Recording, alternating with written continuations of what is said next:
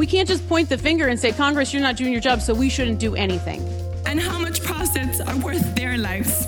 Because I don't think there's money enough to ever be worth it.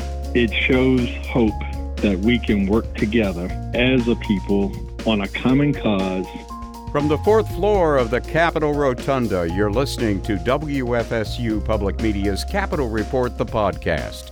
I'm Tom Flanagan.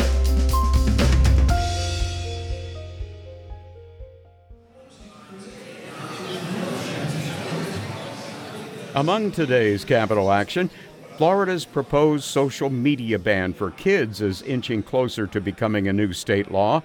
The bipartisan measure was approved earlier today by the full Senate after it gained more support from school safety organizations and politicians. Adrian Andrews has this update. Florida senators have been making tweaks to a House bill that, if passed, would prohibit anyone in Florida under the age of 16 from accessing apps like TikTok or Instagram. It's a priority of House Speaker Paul Renner, who says he wants to protect kids from the harmful impacts of social media. Fort Pierce Republican Erin Grall has been carrying the bill in the Senate. I think this bill does goes a very long way to be as narrowly tailored as possible to make it through. Grall amended the House version of the bill to address concerns that it might violate the privacy of adult users or that it might be too broad. She says focusing on apps' addictive features and ensuring tech companies can properly verify users' ages will help keep the measure from being blocked by the federal government. We can't just point the finger and say, Congress, you're not doing your job, so we shouldn't do anything. The states across this country are all standing up, and we've all taken different tactics to try and get the courts to address this. Before the bill's passage, Stand with Parkland, a group created for the victims of the 2018 Parkland massacre, issued a statement saying they will endorse Florida's social media ban. The group's president says he believes it'll keep kids safe online St. Petersburg Democratic Senator Darryl Rouson followed the endorsement up by joining the mostly Republicans who voted for the bill. I just know that I want to be a part of that movement that votes to do something because the addiction issues exist amongst our children. If the bill becomes a law, children's social media accounts will be terminated within 90 days. The bill is now heading to the House, where lawmakers will have a chance to consider the Senate's changes. I'm Adrian Andrews. Healthcare advocates are largely celebrating legislation now on its way to Governor Ron DeSantis' desk. The Live Healthy package, a priority of Senate President Kathleen Passidomo, seeks to reduce Florida's doctor shortage by growing the state's healthcare workforce. Regan McCarthy reports the bill passed its final vote in the House today. Following the nearly unanimous vote, advocates and organizations are signaling their support for the legislation. Among those groups is the Florida Hospital Association. President Mary Mayhew says the legislation will help to support hospitals and address a growing need for healthcare workers. This is about being forward thinking. How do we shape the future of healthcare in Florida. We have on average a thousand people a day moving to our great state. Many are over the age of 65. The demand for healthcare services in Florida is skyrocketing. In December, the legislature's policy analysts estimated that by 2035, the state will have only enough doctors to meet about 77% of the expected demand.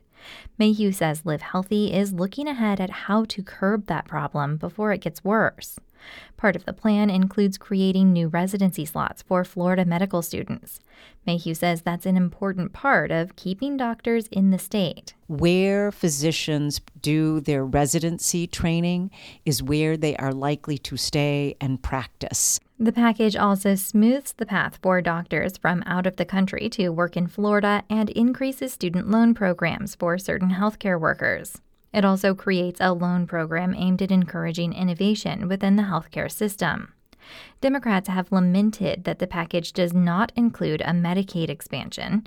Medicaid is state and federally funded health insurance for low income people. But Senate President Kathleen Passidomo says she thinks the problem in Florida is not that people don't have access to health insurance, it's that they don't have access to health care because there aren't enough doctors to go around. I'm Regan McCarthy. Local minimum wage and heat ordinances could be invalidated under a bill heading to the House floor. Tristan Wood reports the measure blocks local governments from passing labor requirements for contractors. Under current state law, local municipalities cannot pass minimum wage ordinances, but they can create requirements for businesses looking to take on public contracts.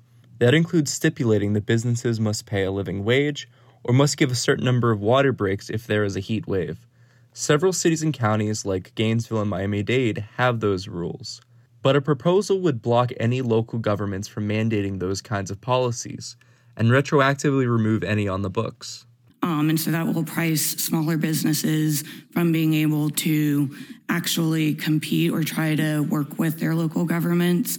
And it also increases the cost to the taxpayer. Supporters of the bill, like Carolyn Johnson of the Florida Chamber of Commerce, say there are already national and state workforce protections and that removing regulation and the minimum wage requirements would allow for smaller businesses to compete for contracts when they would previously be priced out. But opponents say the bill robs local governments from deciding what is best to protect their communities.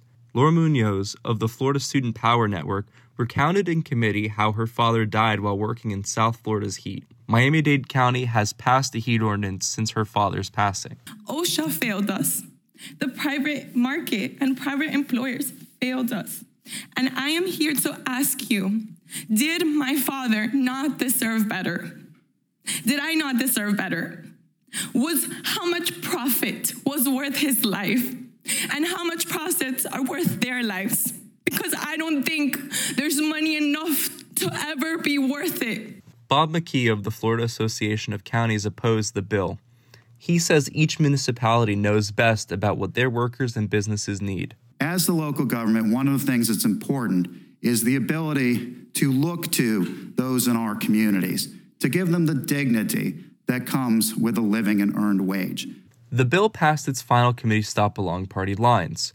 Commerce Committee Chair and Republican Representative Bob Rommel limited public comment time to one minute per speaker, despite complaints from the public.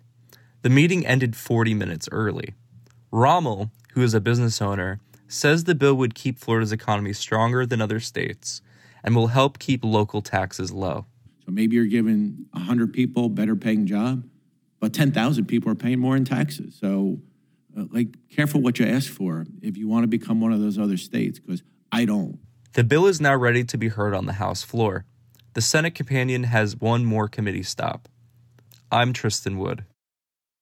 A bill that would create a new legal holiday to commemorate the Tuskegee Airmen has passed its final committee in the Florida Senate and is now on its way to a full vote by the Senate. WMFE's Danielle Pryor reports. The bill would create a legal holiday to honor the Tuskegee Airmen, our nation's first black military pilots. Sylvester Terry is president of the Chief Master Sergeant Richard Hall Jr., chapter of Tuskegee Airmen Incorporated in Central Florida. Terry says the fact the bill has been overwhelmingly supported by legislators on both sides of the aisle is a major win. I think as a voting American in this environment, it shows hope that we can work together as a people on a common cause to do the right thing because it's the right thing, not because there's a political advantage or anything else. The holiday would be celebrated every year on the fourth Thursday in March in Florida. In Orlando, I'm Danielle Pryor.